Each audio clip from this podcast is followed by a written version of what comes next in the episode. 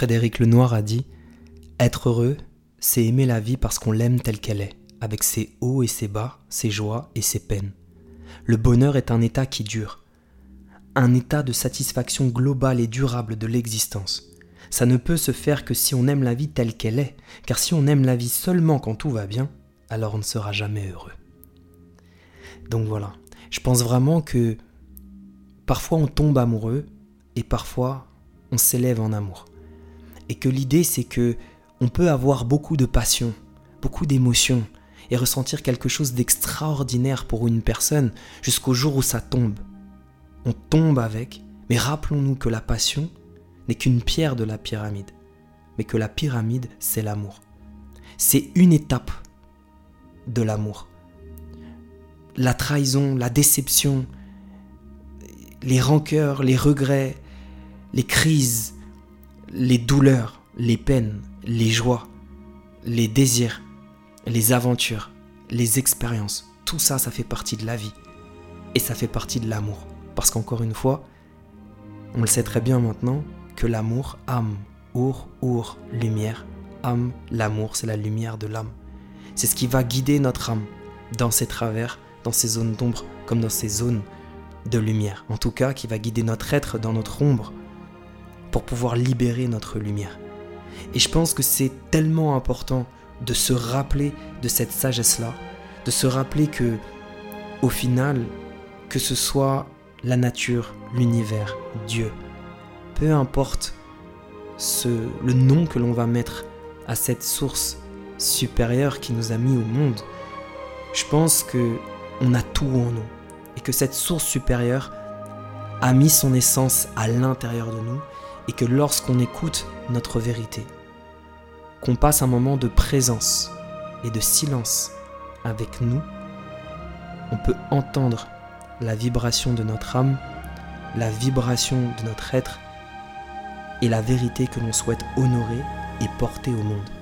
Et qu'au final, si on utilise encore une fois les relations, les personnes que l'on va rencontrer, les expériences, comme étant des miroirs et des révélateurs de ce que nous sommes, des révélateurs des blessures que l'on a à aller guérir, alors tout ce que l'on va vivre devient ce centre d'entraînement qui va nous permettre de nous entraîner jusqu'à la réalisation de notre être et d'accomplir ce pourquoi nous avons été créés. Encore une fois, l'accomplissement de notre destinée va dépendre de notre capacité à guérir les blessures que nos relations nous révèlent et de notre capacité à comprendre et appliquer les messages que l'univers nous envoie à travers ses blessures et ses défis. Tu sais, je pense vraiment que on a tout en nous, t'as tout en toi. Les scientifiques te prouveront que tu es une poussière d'étoiles et les religions te diront que Dieu est en toi. Les scientifiques te diront que l'amour et la gratitude émettent une fréquence qui permet la régénérescence et la guérison de nos cellules, les religions te diront que Dieu est amour et qu'il a sa place à l'intérieur de toi et qu'il a placé son amour en toi, dans ton cœur. Au final, religion, univers, nature, science, on prend conscience que cet amour, cette lumière, elle est à l'intérieur de nous et que chaque chose que l'on va vivre dans notre vie est là pour nous permettre de reprendre ce pouvoir en prenant conscience de notre lumière pour servir le monde en faisant quelque chose que l'on aime. Alors je terminerai par le début, en relisant les mots du livre Le prophète de Khalil Gibran.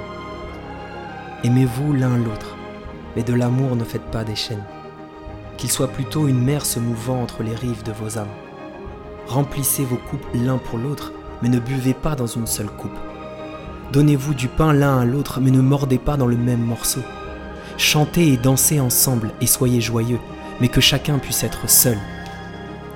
Comme sont seules les cordes du luth alors qu'elles vibrent d'une même musique. Donnez vos cœurs, mais pas à la garde l'un de l'autre, car seule la vie peut contenir vos cœurs dans sa main. Restez l'un avec l'autre, mais pas trop près l'un de l'autre, car les piliers du temple sont éloignés entre eux, et le chêne et le cyprès ne poussent pas dans l'ombre l'un de l'autre.